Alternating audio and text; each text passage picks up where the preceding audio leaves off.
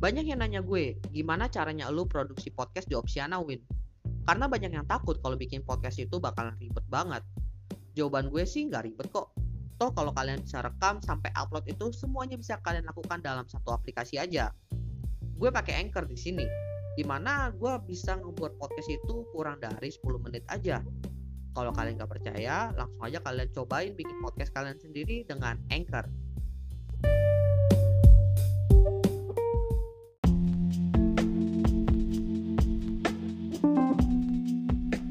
Hype terhadap NFT dan juga kripto akhirnya turun. Kira-kira apa selanjutnya?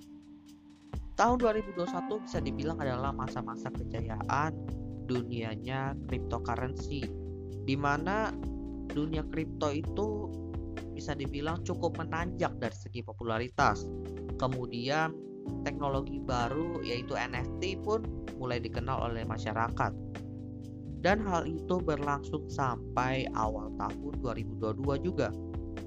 Seperti yang udah pernah gue bahas di beberapa episode sebelumnya, di mana gue itu cukup skeptis dengan dunia NFT dan kripto di masa itu karena di masa itu kripto dan NFT dijadikan sebagai ajang untuk berinvestasi.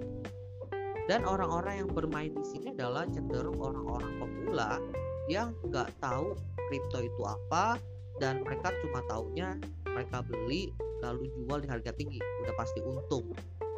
Dan ketika NFT serta kripto itu drop banyak yang marah depresi dan stres. Bahkan ada yang sampai bunuh diri.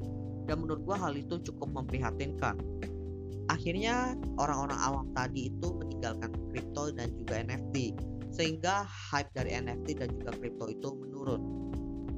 Terlebih menurutnya ini juga disebabkan karena banyaknya kasus-kasus penipuan yang terjadi ya belakangan. Terus selanjutnya apa yang terjadi dengan kripto dan NFT? Menurut gue ya, kripto dan NFT itu adalah sebuah teknologi yang cantik. Teknologi yang memang sudah dirancang untuk memenuhi tujuan tertentu.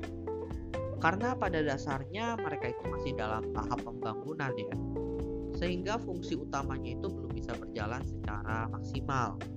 Namun karena hype-nya itu terjadi duluan, sehingga teknologi itu dipakai untuk menjalankan fungsi yang lain, which is ya seperti yang kalian tahu jadi untuk tempat berinvestasi dan mendapatkan profit di sana.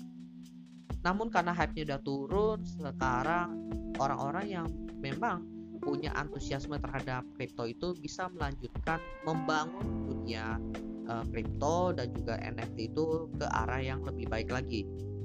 Fungsi utama dari kripto dan juga NFT akhirnya bisa diutilize lebih maksimal lagi juga. Untuk orang-orang yang memang masih punya ketertarikan terhadap kripto, mereka akan terus bermain di dunianya ini.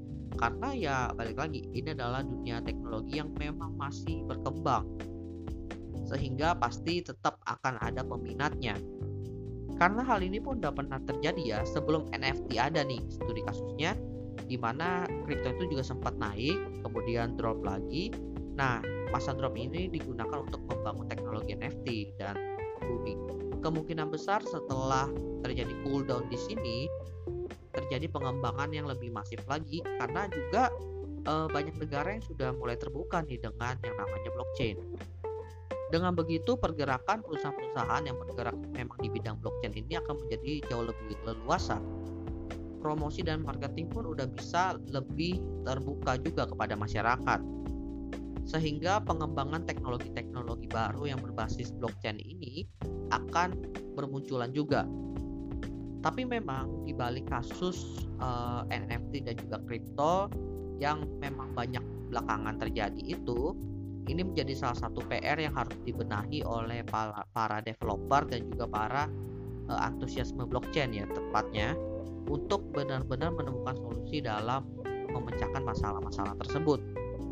Biar ke depannya ketika hype-nya muncul lagi untuk teknologi NFT dan crypto itu masalahnya sudah terpecahkan dan sudah ada solusinya. Oke okay lah buat teknologi baru nanti mungkin muncul masalah lagi. Tapi kan itu karena uh, orang belum tahu, belum pernah pakai, makanya kita belum tahu masalah apa yang muncul. Sedangkan untuk NFT dan kripto kan udah pernah ada kasusnya. jadi harusnya sih udah ketemu nih solusinya terus kalau lu sendiri gimana Win apa yang akan lo lakukan dengan kripto dan NFT ke depannya kalau gue sih mungkin lebih ke kripto ya karena kalau NFT itu berhubungan dengan dunia game dan juga dunia uh, lebih tepatnya apa ya dunia pertokenan itu gue belum menemukan esensinya dalam perjalanan hidup gue tapi untuk kripto itu sendiri gue masih mencari-cari kira-kira teknologi kripto mana yang memang ada hubungannya dengan hidup gue sehingga gue bisa mulai meletakkan uh, fokus gue ke arah sana karena jujur aja sih agak sulit di tahun 2021 itu ketika trennya lagi naik itu kan juga gue kebetulan baru benar-benar belajar ya. Itu artikel yang gue temukan itu kebanyakan mereka fokusnya kepada investasi kenaikan harga ini bisa memberikan keuntungan bla bla bla bla bla bla. Tidak fokus kepada fungsi utama dari salah satu kriptonya dan yang pasti gue akan terus memantau perkembangan teknologi ini karena cukup seru mantaunya. Apalagi hal ini berhubungan dengan perkembangan startup startup baru yang inovatif juga. So why not kalau bisa mendapatkan banyak informasi dari dunia blockchain juga kan? Oke gua rasa itu aja. Thank you buat teman-teman yang sudah mendengarkan.